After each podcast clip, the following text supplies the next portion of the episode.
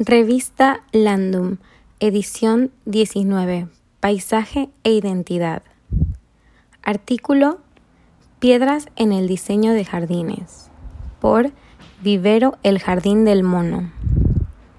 Las piedras en la naturaleza son tan comunes que a veces olvidamos que también pueden ser un elemento decorativo en el jardín.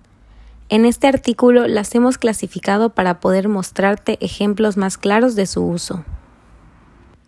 Piedras en macetas. Además de ser decorativas, retienen humedad y ayudan contra la erosión de la tierra.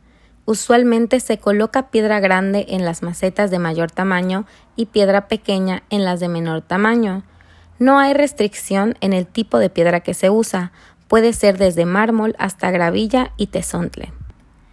En el cactus y en las suculentas se suele usar el tesontle entre el sustrato ya que este tipo de plantas al tener contacto prolongado con sustrato húmedo podría pudrirse. El uso de piedras en maceta evita que la tierra salpique en ellas, en las paredes o en las mismas plantas. Esto no solo ayuda en la estética y la limpieza del área y la planta, sino que también en la conservación por más tiempo del sustrato. También, en hogares con mascotas, ayuda a que perros, gatos, etc., no escarben la tierra o lo confundan con su retrete personal. Algunas piedras como el tesontle, tepecil o gravilla se mezclan comúnmente con la tierra para crear sustratos más sueltos. Piedras en el suelo son un elemento que actualmente fungen como pieza importante al momento del diseño paisajístico, ya que de manera estética se usan para trazar caminos, delimitar zonas, llenar espacios vacíos y resaltar los contrastes de colores que nuestro jardín pueda tener. El diseño de jardín con piedras está en auge y tiene muchas aplicaciones. Todo dependerá del estilo que se busque.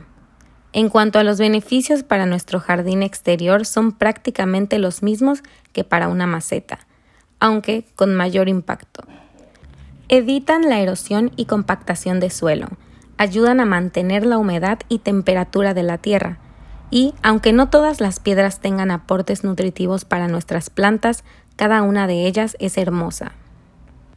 Como ya se mencionó con anterioridad, las piedras no solamente sirven para darle ese toque especial a tu jardín o maceta, sino que muchas de esas están constituidas con valiosos elementos minerales, necesarios para el crecimiento de la planta. Tal es el caso del tesontle y el tepecil. La primera es una piedra volcánica usualmente de color rojizo, aunque también la hay en negro y amarillo, su constitución principal es el silicato de aluminio.